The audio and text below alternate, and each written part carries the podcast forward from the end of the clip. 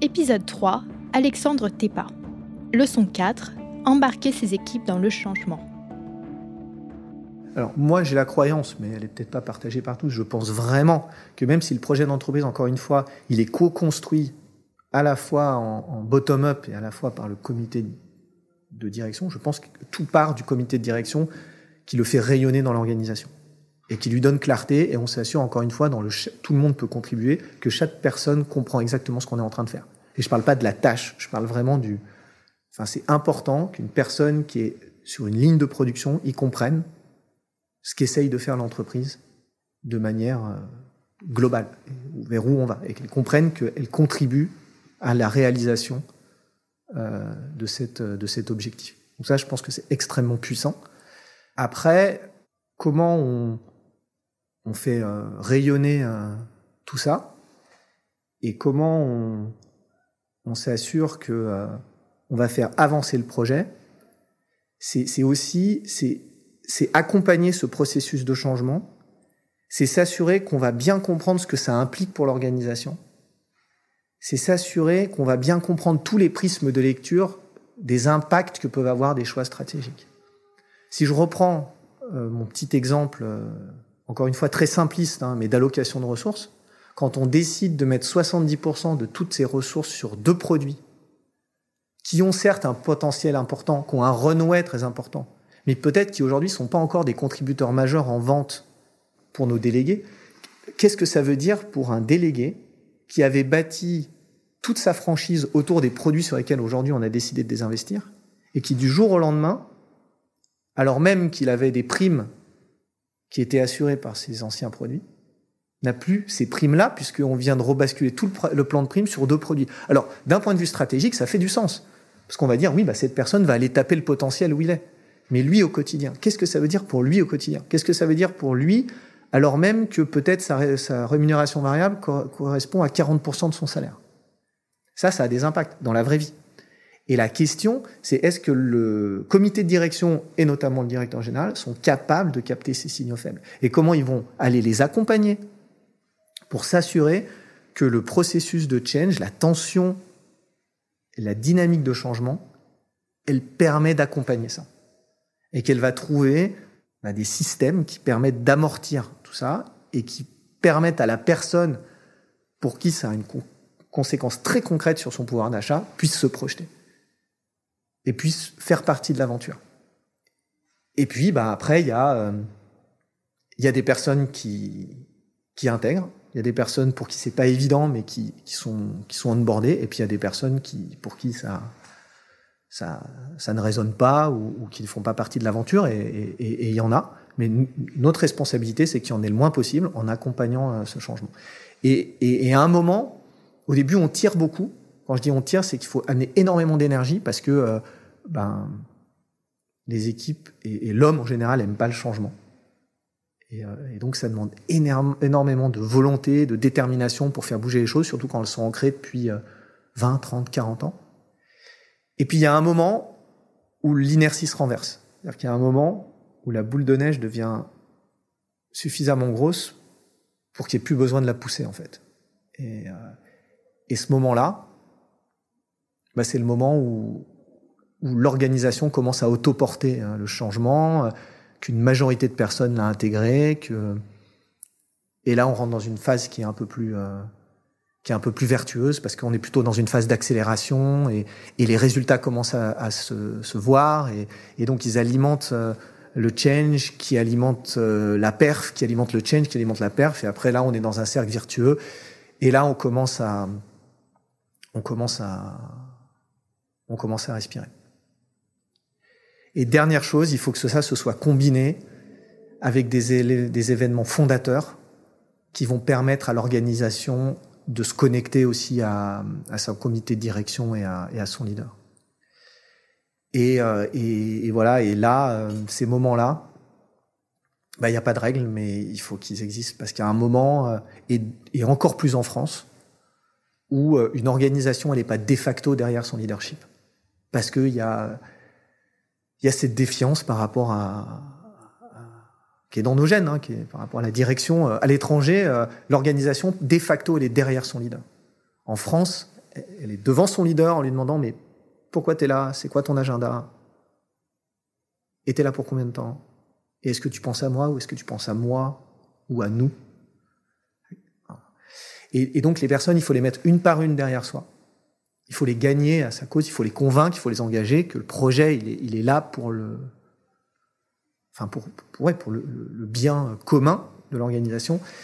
Et, et, pour ça, il faut, il, faut un, il faut un événement fondateur, un moment où on va se rencontrer et les personnes vont dire ah ouais, là, cette personne-là, j'ai décidé de lui donner sa chance, j'ai décidé de lui faire confiance.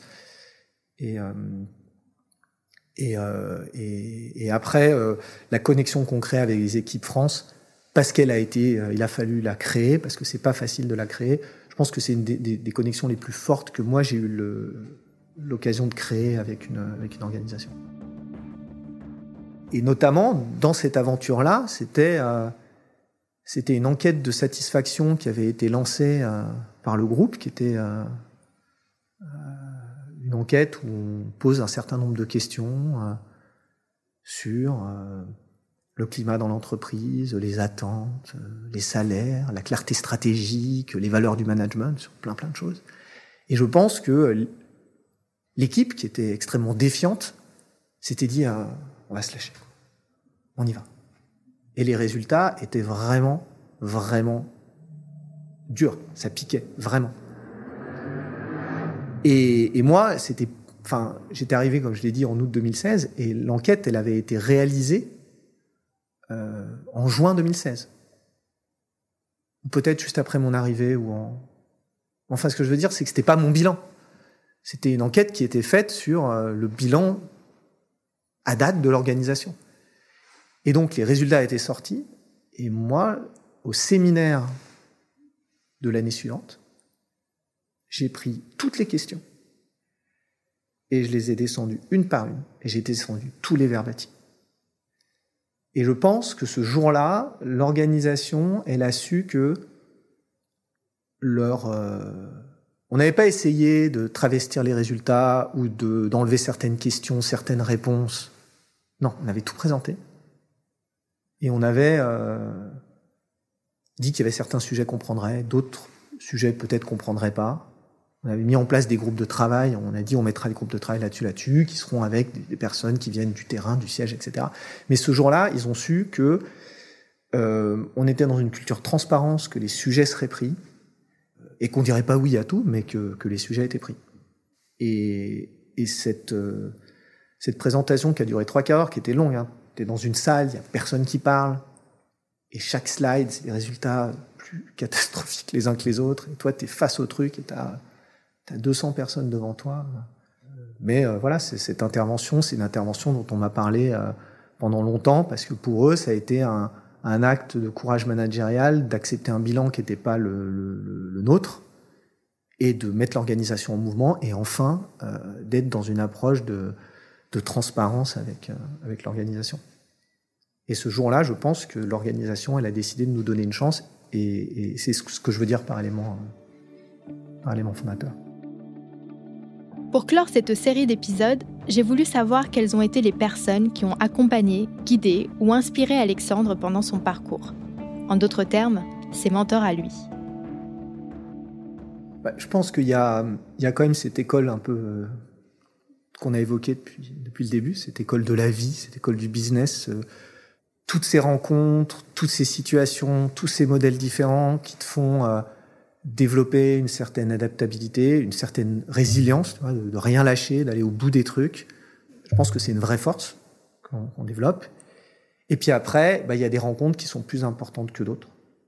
Et des rencontres surtout qui arrivent à un moment de ta, ton parcours et qui t'accompagnent pendant, euh, pendant des années.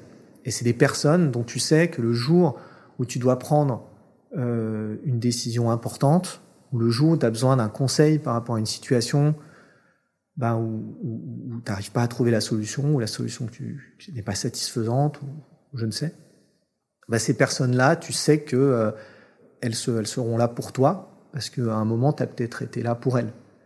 Et, euh, c'est quelque chose qui a été mis en lumière par une personne que j'ai rencontrée quand je suis quand je suis arrivé en France, qui m'a montré la puissance du don et contre-don, et je l'avais jamais vu comme ça. C'est-à-dire que moi, naturellement, je fais, euh, je suis là, disponible pour les personnes euh, qui ont besoin de moi, et qu'elles fassent d'ailleurs partie de mon réseau ou pas de mon réseau. J'essaye toujours euh, de me mettre à disposition autant que je peux pour aider.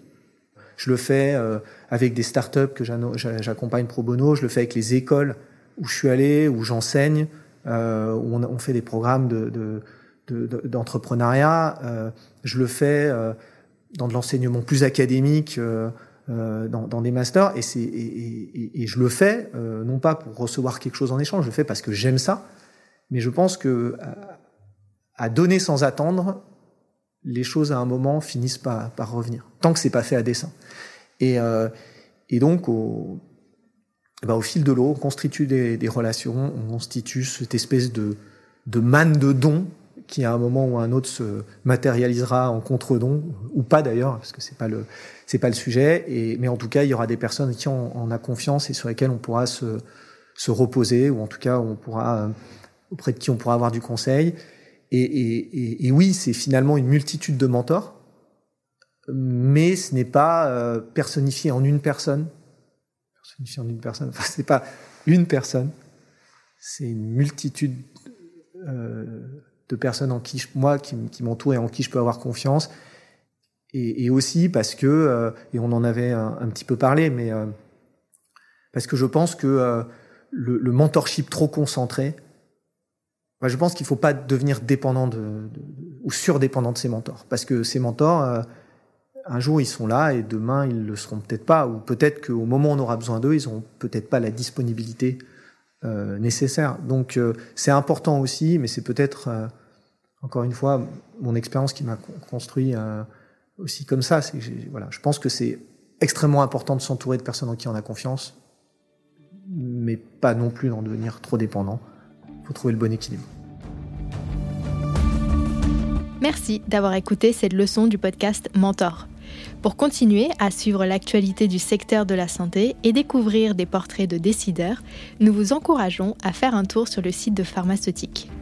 Si cet épisode vous a plu, n'oubliez pas d'en parler à vos amis, à votre famille ou à vos collègues.